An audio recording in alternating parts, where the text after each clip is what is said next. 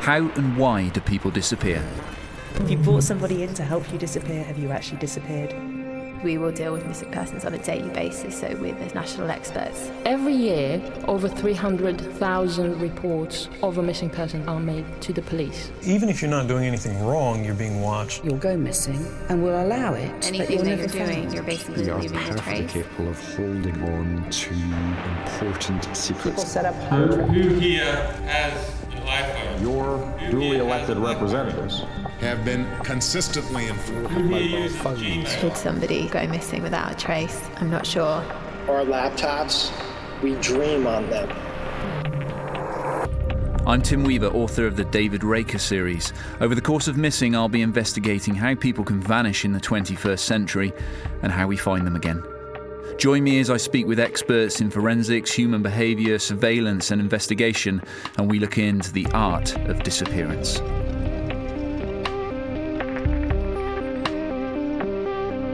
Last week, I spoke to Renate Samson of Big Brother Watch and talked about the ways in which we leave traces of ourselves online. From the websites we browse, to the emails we send, to the metadata we leave on our mobile phones. But even if I removed every digital trace from my life, if I deleted my Facebook account and never used another cash machine, I'd still be surrounded by surveillance technology wherever I went. Now, in the case of somebody disappearing, yes, I've been involved in systems that are effectively covert, which are looking for runaway children. And they've been put into shopping centres with cameras that you don't know are there. And they're very successful. And they work extremely well. Hi, I'm Clive Reedman.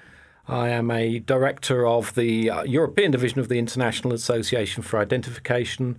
I'm also a director of SmilePass Limited, who are a company bringing biometric technology to market. Clive sounds like the perfect man to speak to about the art of disappearing. He mentioned his expertise in the world of biometrics, and many of us would probably have heard that word but not fully understand it. I started off by asking him to explain what they are. It's really just number crunching, and that's what biometrics actually is. It's now effectively becoming slowly but accelerating part of everybody's daily life. It's not just the question of travelling and having your face embedded in the UK passport or, in the European passport, etc. People are now using them on iPhones, laptops. It's becoming normal. When you actually consider what happens if you enroll on an iPhone, for instance, all that actually happens, and this is pretty much standard throughout all biometric systems, is you donate a sample in some way, it be it your iris, your face, your fingerprint, etc. That image is then encoded mathematically. It's a correlation of various features, etc., and it's turned into what's known as a template, which is a very small file of numbers which can be encrypted, etc. It doesn't need to go anywhere else because all that's going to happen the next time round when you go to unlock your phone is the same thing will happen. It will compare it against the template that's already held on the phone, so it's not had to go anywhere, and it will either unlock it or it won't unlock it. Let's just pause there for a minute, because it's worth reiterating what biometrics actually are. It's things like fingerprinting, voice patterns, and facial recognition. It's physical characteristics like the distance between your eyes or the individuality of your voice, reduced to a set of numbers. Essentially, it's the retina scanning and speaker recognition that you might have thought only exist in Bond or Mission Impossible movies. There's an active assumption in the public world that walking down the street with CCTV cameras, you're being identified. Well, you're not.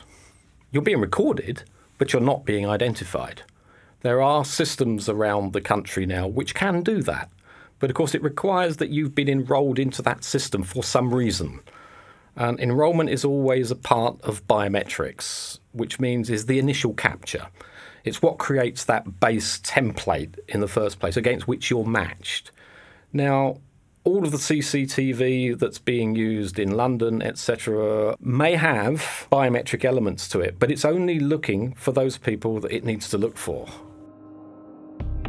Remember not too long ago how there was a real novelty to doing something like unlocking your iPhone with your thumbprint? Well, now the technology is here, it's established, and it brings with it very real consequences as far as civil liberties campaigners are concerned. I think people feel secure unless they actually properly think about it, and then they feel a little bit nervous that they're being monitored wherever they go.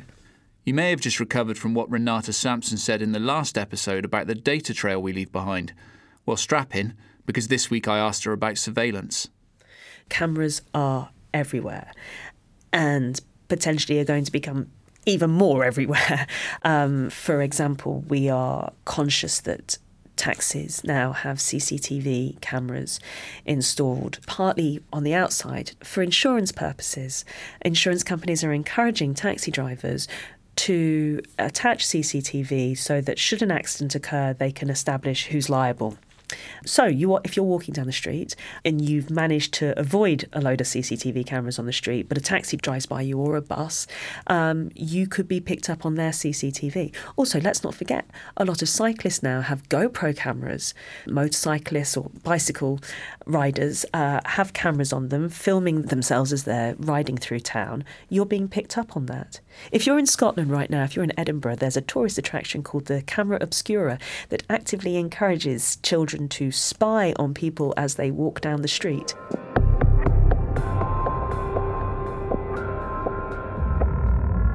Now, how often do we see in crime investigations something happens, there's a robbery, the police go around and collect X number of videotapes from shops, they view council tapes, etc., but they have to physically sit down then and view them because there is no other matching that can be done. That is changing because now, of course, we can rapidly take that video at very high speed, enroll a picture of the person we're looking for. So we're retrospectively adding somebody to a database, but it's a database of one, and then searching all of those faces that are passing against that. Now, that's the way it will happen. People will seem to assume that what will happen is all our faces will be captured and will be tracked. But why do I need to know that Tim Weaver has gone down this particular street, then that particular street? It just creates masses of data, which is of no use to anybody. So, why would anybody need to do that? It's not a question of these databases existing for every individual in the country and us tracking them, because there's no reason to do it. Absolutely none, unless you want it to happen.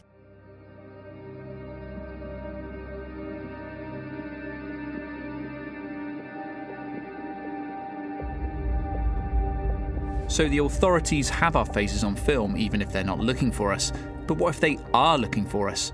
I asked Clive what other areas of biometrics there are.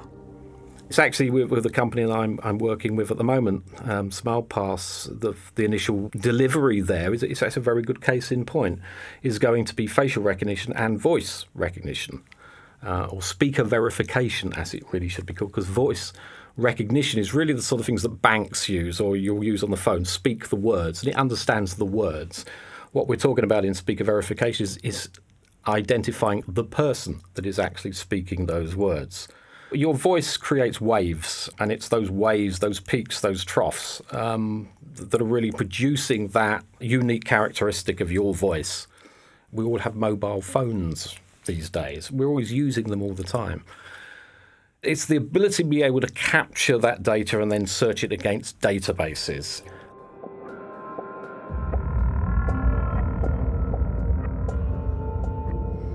The ultimate, if you like, aim of the industry or as a visionaries in the in the world is the ubiquitous biometric. This is what I really have called the walkthrough biometric, where we don't actually really consider ourselves um, engaging with various sensors, capture devices. They just are around us. We're used to them. And they're actually helping us in our daily lives.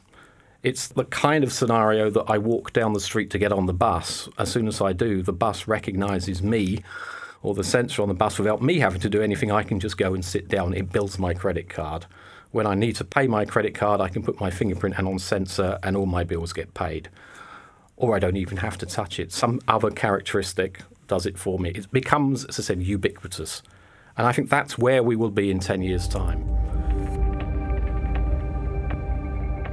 A ubiquitous biometric. Have a think about that. As Clive states, it would allow you to do something as simple as step onto a bus in the morning without the need for your card. Your body, your biometric information, would register payment for your journey. Your individual characteristics are those numbers in that template, and they're held somewhere in a database, and that database helps connect your bus company to your bank. It's incredibly convenient. Unless, of course, you want to disappear. So I read a story online recently about how people at the Download Festival uh, this summer 2015 had their faces photographed by Leicestershire Police. Can you tell us a little more about that? Yes, I mean, this story is completely staggering, really. Um, Leicestershire Police were testing facial recognition technology on a gathered group of music fans in Leicestershire so they were scanning people's faces using this biometric software, which makes points across your face and gathers your details of your eyes and everything else. Uh, and then they, my understanding was that they were then comparing it against a European database to spot criminals that may have been in the crowd. Now, when this story broke, the concern and the outrage was quite staggering. People don't expect when they go to a festival to be monitored. We've talked about CCTV and we kind of accept to a degree that we're going to be followed as we walk down the street. But we know that we can dodge in and out of that if need be or if we want to. Um, but to go to a festival, to be there to have a good time, to let your hair down and to relax, but know that you're being surveyed the whole time and being then compared against a database made people feel very, very on edge. Now, it was buried deeply in the terms and conditions of that ticket. It shouldn't be in my opinion, part of the agreement you make to go to a festival that you agree to be surveyed. If that was on my ticket and I read my terms and conditions, I would question whether or not I wanted to go. And it would be very interesting to know if those terms and conditions were released prior to purchase or not. But we're constantly having to make decisions about what we do. And surveillance shouldn't be the thing that we're having to consider. And the interesting thing with it is that you would, like you say, you would go to a music festival not expecting to have your photograph taken by the police force. I mean, traditionally you would expect to have your photograph taken by a police force if you've done something bad or, or were suspected of something. Exactly. I mean, unless the police were I'm being fatuous now, but unless the police particularly took against that sort of music, why on earth would they care who was in the crowd? Large groups of people shouldn't be surveyed and checked against a database to see if you're a criminal from here or around the world. Now, they were saying, the police were saying that they were using it to check on mobile theft. And obviously, if you have your mobile phone stolen, that's a devastating thing, particularly because the amount of information that you store on it, it's your life in your pocket. I don't know, but I would imagine that mobile crime is probably quite profound at music festivals. However, you're not a criminal. you know, not everybody in that crowd is a criminal. And so handing over your face just to enjoy some music, it seems a little bit of a of an extreme trade-off. Now, the biggest danger that the civil liberties areas, etc., will quite rightly focus on is the danger of now those large databases of civil held applications being available because at the moment there's an assumption that all this data is available. It's not. It's in diverse places all over the place, and it's all in different standards. It's all different proprietary standards, different companies provide it. It's captured in different ways. It's actually very, very difficult to share any of that data.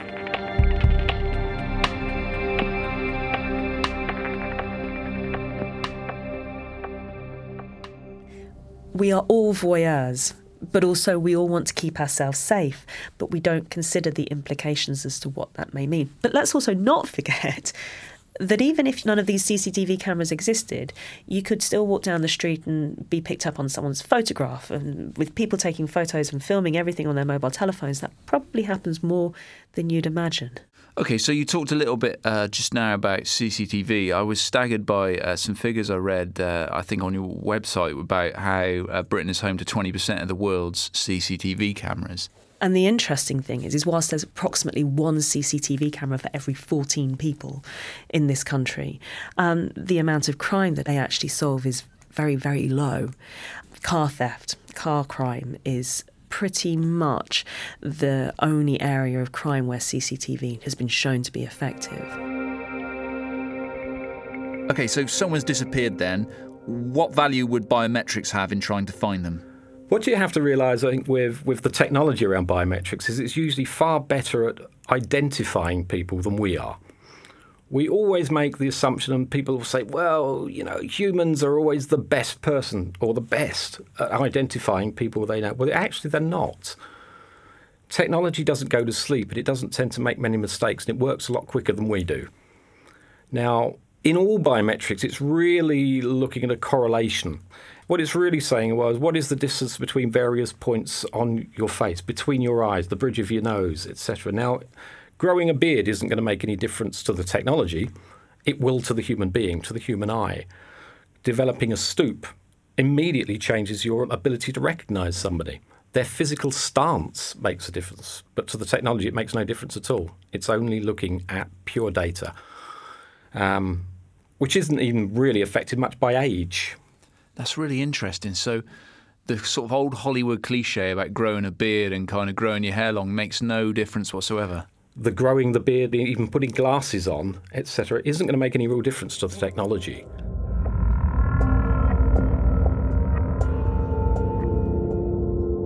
But, but that in your general question about disappearing is interesting because how often, when you think, well, what biometrics are actually held about me now? Basically, it's going to be my face, it sits on my passport. I spent two years project managing that original implementation of that. But unless I use that passport, nobody knows that. But if I'm using my mobile phone and I'm logging in with my fingerprint, then by definition, you know where I am within the inch in London and even what height I'm at in London. And the same will happen when we're using biometrics totally in our everyday life. The ability to be able to track someone will be a great possibility. To me, the way to disappear is to disappear in full sight. And I don't see any reason at the moment why that doesn't happen. Go and live on the streets in Brighton. No one will ever find you again. No one will ever see you. Become different from what you were in such a way that nobody wants to, to see you anymore.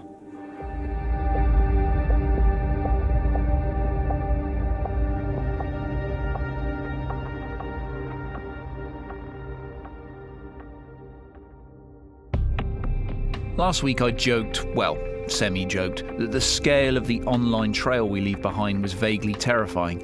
But I think Renate trumped it this week when she talked about CCTV cameras. Her revelation that the UK has more cameras than any other country in the world really is quite unsettling. I mean, why do we even need that level of surveillance? We're an island of 70 million people and we've got 20% of the world's cameras. Are we really that bad? What was interesting was what Clive was saying that we may well be the most surveilled country on earth, and we probably are on camera somewhere at most points in the day. But to the police or the government, we're just inconsequential faces in a crowd until we become that face in the crowd, that specific face those organisations are looking for. That delivered a level of reassurance, I think, and as Renate stated herself, I doubt anyone is against CCTV. It's more to do with how those cameras are used and how they might be abused, I guess. It was fascinating to hear Clive talk about the ways in which we can be identified through biometrics, too. You can turn off the internet and shut down your Twitter account, but you can't turn off your face, unfortunately. Having technology that allows you to ID someone despite surgery or beard growth or a hairstyle change or a set of coloured contact lenses makes disappearing from view even harder than ever. So once I've unplugged the internet, dumped my phone, and moved to a hut on the Outer Hebrides where no one knows me and there are no cameras, I'm safe, right? Unfortunately, not. I'm still a human, I've still got a personality, I've got habits and characteristics, I express emotions, and I like company. And that can get me found. Next week on Missing there are people who maintain secrets throughout their lives that are only revealed after their death. The big mistake is people forget and don't realize that our laptops, we dream on them.